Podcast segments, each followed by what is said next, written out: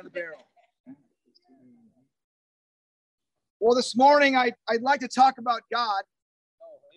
I hope that's why you're here to hear a little bit about God. And, and I think it's important that as followers of God to know the character of God. To know his character is to know him. You know, we read the Bible and it's great. The stories are awesome. If you want to get a, a good glimpse of the heart of God, read the Gospels because Jesus is, is God in the flesh. But in the Old Testament, there's a lot of great narratives about the heart of God and how he loves humanity. He loves you because he made you. And we love our God and we worship our God. But I want you to get to know God, not just from your prayer life, but as you read the narratives and you read the stories of our of our patriarchs, that you would see the heart of God. Last week we left off in the Garden of Eden and we talked about instant gratification, and sometimes that has perilous consequences. We all know that. Look in your Bible this morning with me as we're going to finish that story, and I want you to look at the heart of God. And I think it's important because in this generation, this, this younger generation, God and God is getting pushed out more and more. It's almost like irrelevant. So I want to just equip you with some ideas that'll help you one know God, but two even better explain things about God to your friends and to your family. So in Genesis chapter 3, it's important to note when you read Genesis that there is nothing in creation that is perfect. The only perfect being is God. He's the only one that is perfect. Everything else is imperfect.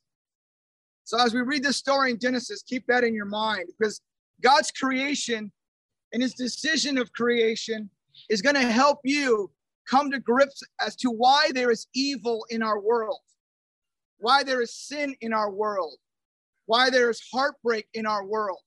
It's going to help you better process that. So in Genesis 3, verse 8, the divine being that uh, labeled the serpent here, later we know it's the devil, but it's the, the writers writing to an ancient Near East audience. They all know that when when you write about a, a, a talking snake, you're talking about a spiritual being. For us, it's we take it literally, but for them, they know exactly what the writer was trying to get across. So after Eve takes the apple or, or the fruits, uh, Adam eats it, and they realize something's terribly wrong. They realize they're naked. They realize we made a mistake. And so in verse 8 of Genesis 3, it says, The man and his wife heard the sound of the Lord as he was walking in the garden in the cool of the day. Notice the language. God is spirit. But in this t- story, he is walking in the garden. What does that tell you and me? That God has come down in human form. Can God do that? Yes. That's how Jesus came too, right? So God has now put himself in human form, walks into the garden, knows that Adam and Eve are hiding, and says, But the Lord called to the man, Where are you? He answered, I heard you in the garden and I was afraid because I was naked. So I hid. And he said, Well, who told you you were naked? Have you eaten from the tree that I've commanded you not to eat from? And the man said, The woman you put me here with, she gave me some fruit from the tree, and I ate it. One thing to note here is God calls the man, where, where's Adam, singular? He's not calling for the woman. That's something for you as men you should know that God looks to you. If you're in a relationship, God looks to you. He didn't ask for Eve. He goes, Where are you? Singular, Adam. And Adam is a classic, right? Classic blame shifter. It's the woman. She took the tree and then, then, I, then I, I don't know, I gobbled it up. I ate it somehow. Then the Lord God said to the woman, What is this you've done? And the woman said, Classic blame shift. The serpent deceived me. That spiritual being deceived me. Isn't that humanity? We just, we, we're, we're hesitant to take responsibility. There's a hesitancy because there's an embarrassment. There's a shame. There's a nakedness. So here's some ideas that that I find that people tend to think about God. One that God, if God is so good, why did he create evil? You, you probably hear that. God must have created evil. Or God needed sin to happen. Well, why wouldn't God just have stopped them from doing that in the first place if he knew they were going to do it? Everything God knows in advance will happen. That's just some of the ideas that are out there. And I want to let you know that just because God has foreknowledge of the fall, foreknowledge of what happens in the garden, it doesn't make him the creator of evil just because he knows about it. Because Adam and Eve were imagers of God, they were not God, they were imagers. In other words, they had a role. There, you and I are made in the image of God. And I want to talk about what that means to be made in God's image. They were human. And as imagers, they were to work in the capacity as representatives of God.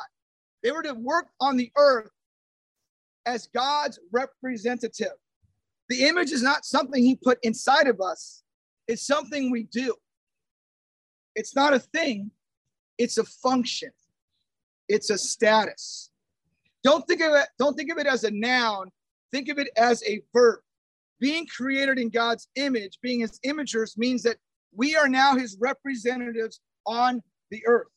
Humans were created to rule and care for the earth. God made tree huggers, right? Care for the earth, work the earth, love the earth, right? I know some of us get mad, but that's what God says. Subdue it and rule. It is the duty of humanity to oversee the earth. It is our duty. That's why the only bug that's not allowed at the park is the litter bug, right? Keep our parks clean. But Geo, isn't it? Aren't we made in God's image because He gave us a soul? Not really.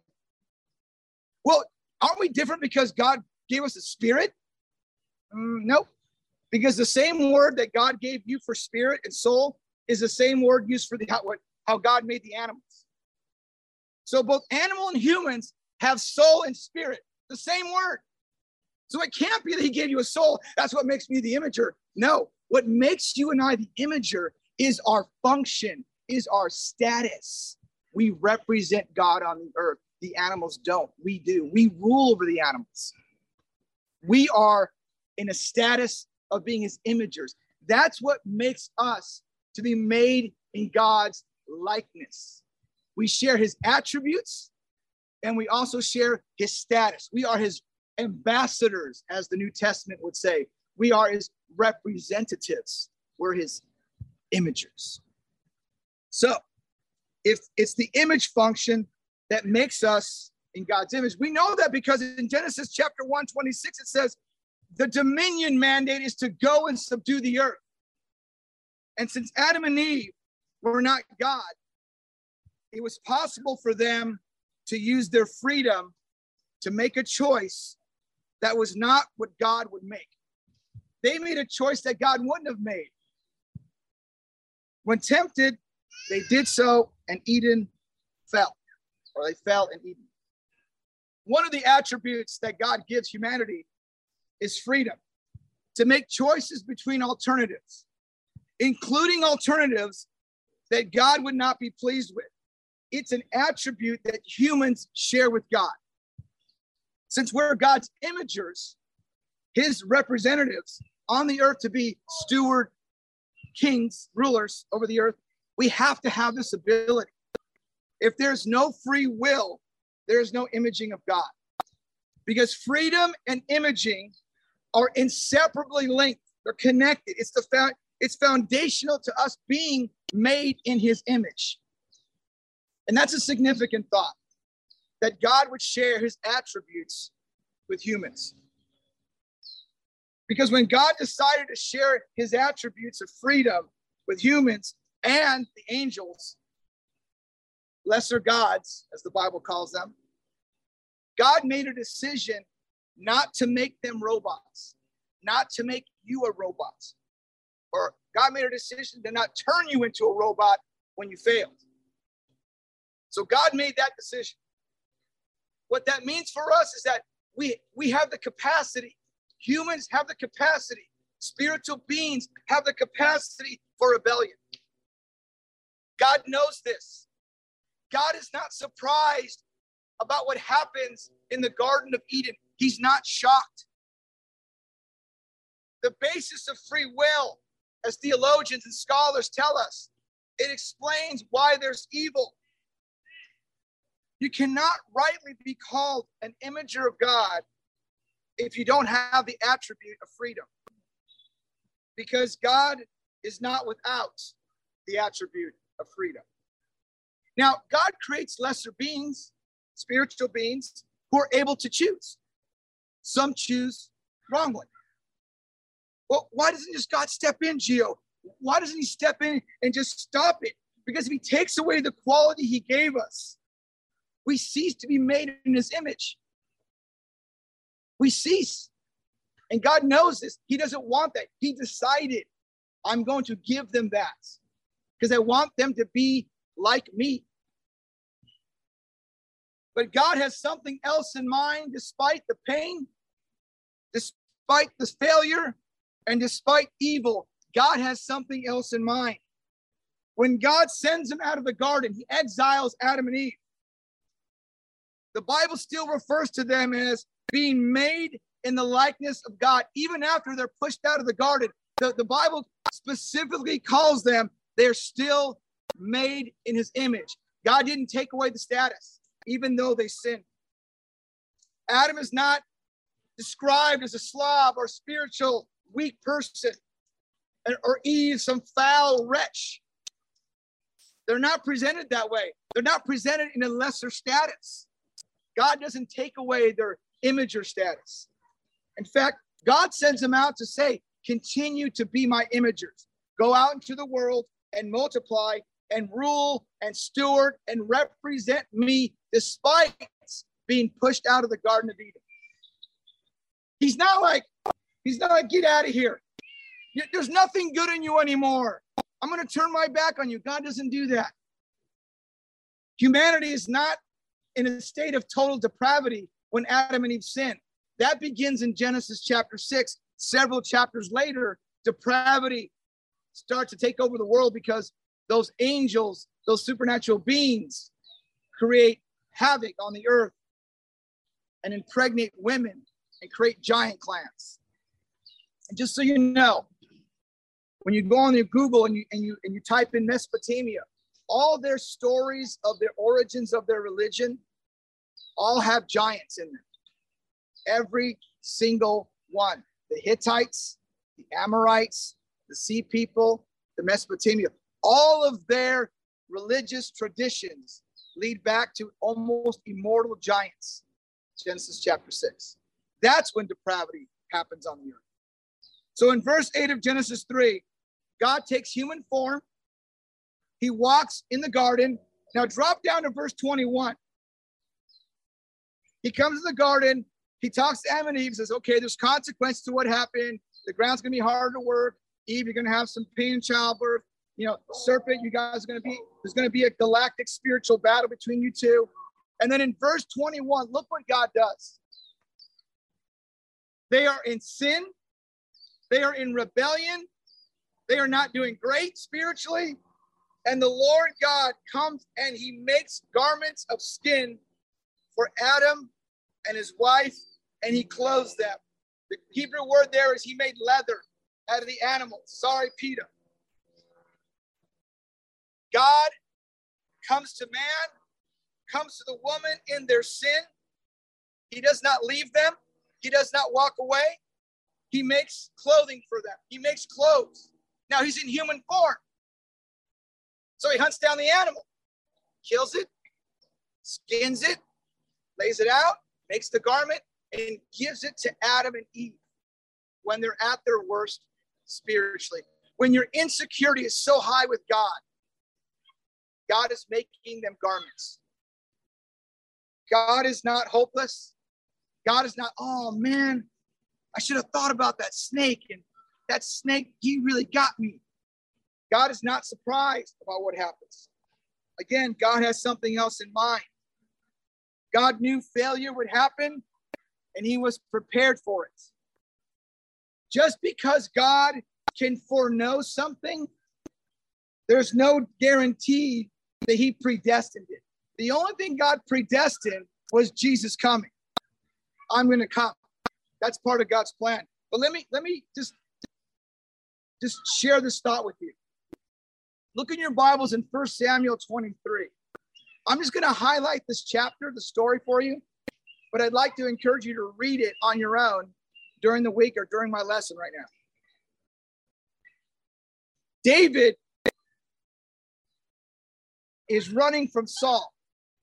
And this is something that the idea that if God knows something's going to happen, it doesn't mean it's going to happen just because he knows it's going to happen. So David is running from Saul. There's a city called Keilah that's in that's in danger from a, an attack by the Philistines. David goes over there and rescues them from the Philistines, and he stays there. But it's a walled city.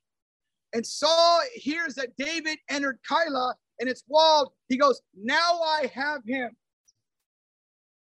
So, two things that God foreknew that didn't come to pass are in this passage. David goes to a walled city. Saul knows he has David trapped. David hears about Saul knowing. And so David asks for the ephod and he asks God two questions. Question number one that David asked God Will Saul come down and surround the city? God says, Yes. Second question Will the people of Keilah hand me over to Saul when he comes? And God goes, You betcha. So, what does David do? He would do what you would do. He runs, he leaves. Saul never comes down, and the people never turn him over. Two things that God knew would happen did not happen. He foreknew two things that did not come to pass. Therefore, foreknowledge does not necessitate predestination. Just because God, God knows, it doesn't necessitate predestination. In this passage, God foreknows things that never happen because humans' decisions change the circumstances. Very simply put, God foreknew things that never happened. You see, God can know things like Eden in advance, and he was prepared for it. So God makes a decision to create human imagers and supernatural imagers, but he knows they're going to fail. And God wants them in his family, God wants them in his house, but he knows they're going to fail. This is why God tells us in passages, please turn with me to Ephesians chapter 1, verse 4. This is why Paul writes this. This is why he writes this. This the way he writes this. He's telling you the mindset of God. In Ephesians chapter 1 and verse 4, God foreknew what was going to happen in Eden. Therefore, God has a plan for what happens after Eden. So in verse 4, Paul writes to the Ephesian church God chose us in Him before the creation of the cosmos, before the creation of the universe. God had already had a plan that he that we would eventually humanity would have a chance to be in him to be holy and to be blameless in his sight before he made the earth before he made the universe god had already thought it through god was not shocked what happened in eden in verse 9 god made known to us the mystery of his will according to his good pleasure, which he made in Christ or he purposed in Christ, to put into effect when the time reaches their fulfillment. It was on a schedule to bring unity to all things in heaven and earth. God had a plan, it was a schedule. At the right time, he would activate the plan. God had his salvation plan, but God knew it would be costly. I mean, the whole thing is costly. The whole thing in the garden opens the door for evil, it opens the door for sin, it opens the door for suffering. But for God's reason, God deems that a better world than a world without us. God deems a world where there's evil and there's sin and there's suffering a better world than to have a world where we don't exist. He'd rather have that we exist. That's why he has a plan. But there's going to be suffering, and it's costly and it's heartbreaking because you share his attributes. You have the attribute to choose. He made a decision not to make you and I robots. Thank goodness. Or maybe he should have. But he doesn't. You choose. Look in Galatians chapter 4 and verse 4. God's plan. He starts to reveal the plan. So Paul is giving us God's plan and what he did. He'd rather have a world with us in it is profound, despite the suffering. In Galatians 4, verse 4, when the time, when the set time had fully come, again, it's our schedule, it's on plan. Tomorrow is a holiday. I don't know if I have a schedule for that, but I'm going to make one, right? We make plans. God makes plans. This summer, you made plans. You're going somewhere this summer. You're going to do stuff next year. You have plans. God has plans. When the set time had fully come, God sent his son, born of a woman, born under the law, to redeem those under the law, that we might receive adoption to sonship. Because you are his sons and daughters, God sent the spirit of his son into our hearts, the spirit who calls out Abba, Father. So you are no longer a slave, but God's child. And since you are his child, you're also made an heir. Look in Ephesians chapter 3 and verse 9. I'm just going to give you some information here so you can see that God had already had a plan in place for humanity. Ephesians 3 and verse 9. And to make plain to everyone the administration of this mystery, which for ages past was kept hidden, who created all things. His intent was that now, through the church, the manifold wisdom of God should be known to the rulers and authorities in the heavenly realms, the lesser gods who prevailed, the dominion of darkness, the supernatural forces of evil in the heavenly realms, that they would now know when Jesus died, they thought we're going to get rid of God on the earth once again. And when they killed Jesus, he resurrects according to God's plan and says the church has to make that known because this, powers of darkness messed up. If they would have known that killing Jesus would do that, they never would have done it. That's what Paul says in Corinthians. But God had a plan. He had to overcome not only sin and suffering, but he had to overcome the rebellions in Genesis 6 and the rebellion at the Tower of Babel. God had a plan for all that, but they didn't know the plan because they're not God. They're just imagers. Look with me in Colossians chapter 2 and verse 2. Again, look at Paul's language as he explains to us the richness of understanding this idea that God gave us the role of being his imagers. He shares the attribute of freedom, and we mess up, and God has a plan for that. Colossians 2, verse 2.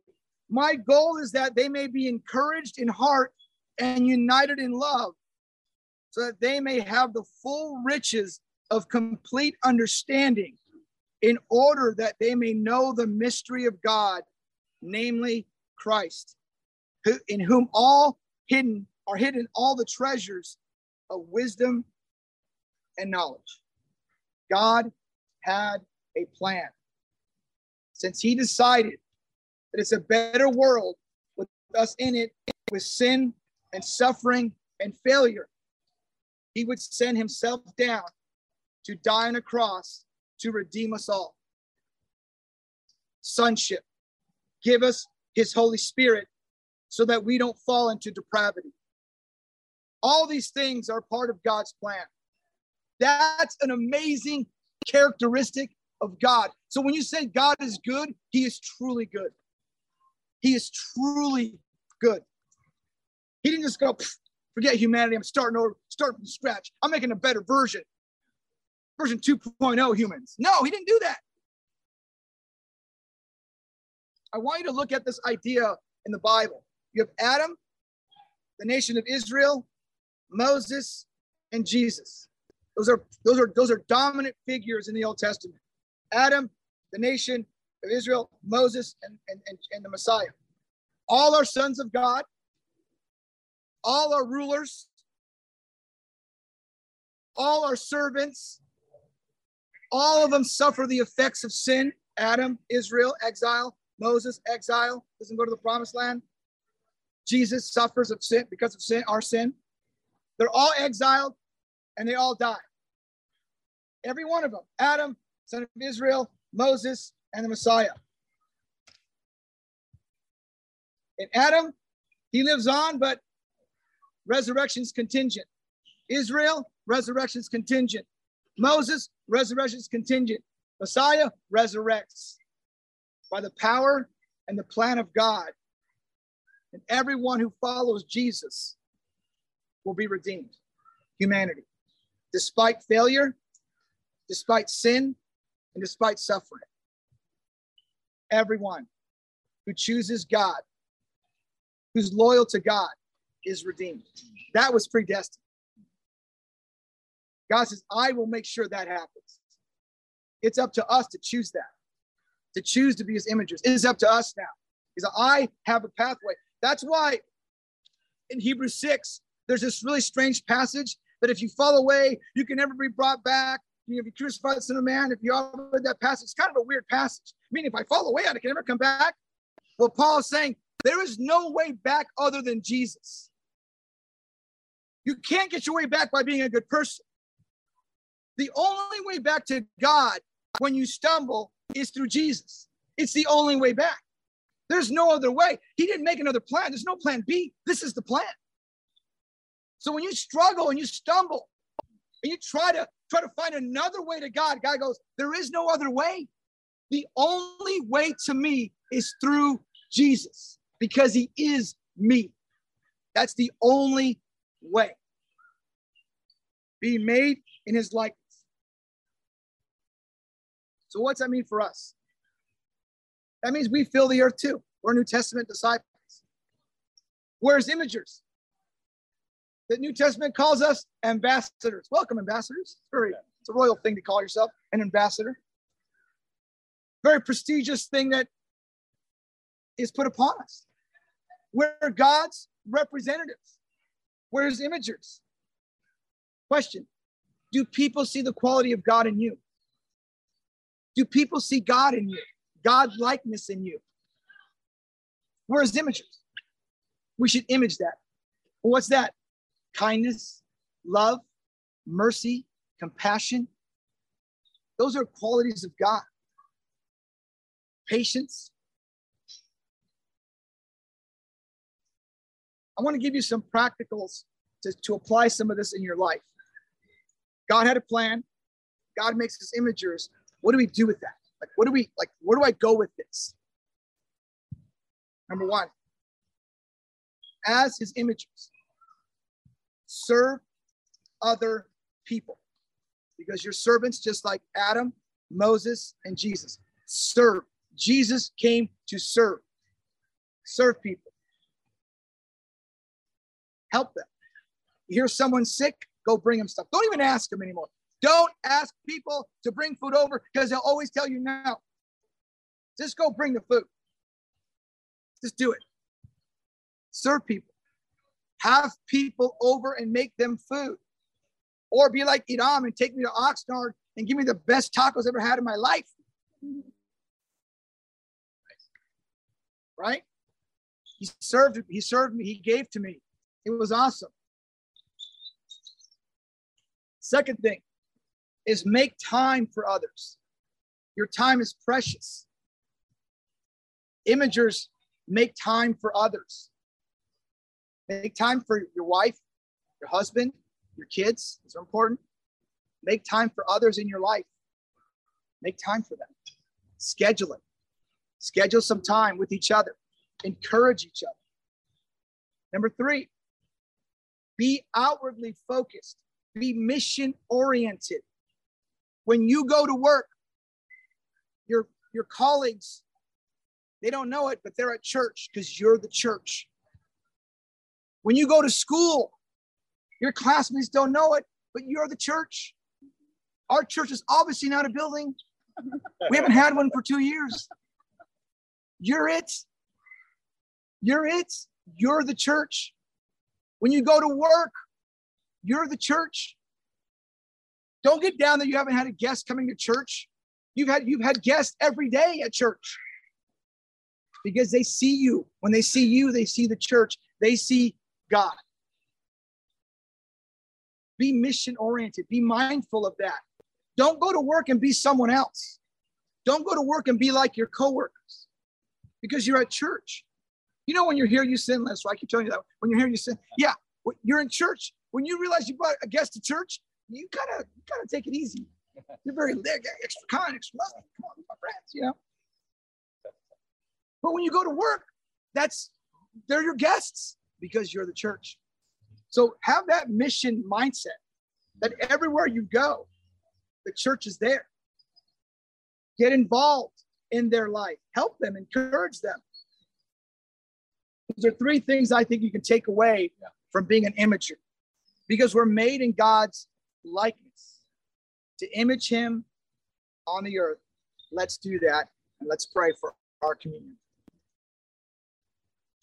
God, thank you so much for giving us the status and the function as imagers and sharing your attribute of freedom with us, God. And we choose you. We choose you. We believe you.